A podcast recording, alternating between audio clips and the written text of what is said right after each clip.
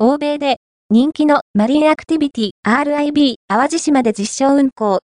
2025年の大阪・関西万博に向けて、淡路島の新たな魅力を発信しようと、欧米で人気の高いマリンアクティビティ RIB リブの実証運行が行われました。RIB は、海外の軍や警察などでも使われている安全性の高いボートで、マリンアクティビティとしても、ソフトな乗り心地が好評ですまた、着岸や着船が簡単で砂浜に乗り上げ、上陸することができます。今回の実証運行は、国土交通省の事業の一環として、渦潮クルーズなどを営むジョイポートが実施。淡路島周辺の島々に上陸し、現地の食や歴史解説などが楽しめるコースと RIB の機動性や快適性などが楽しめる2つのコースで行われました。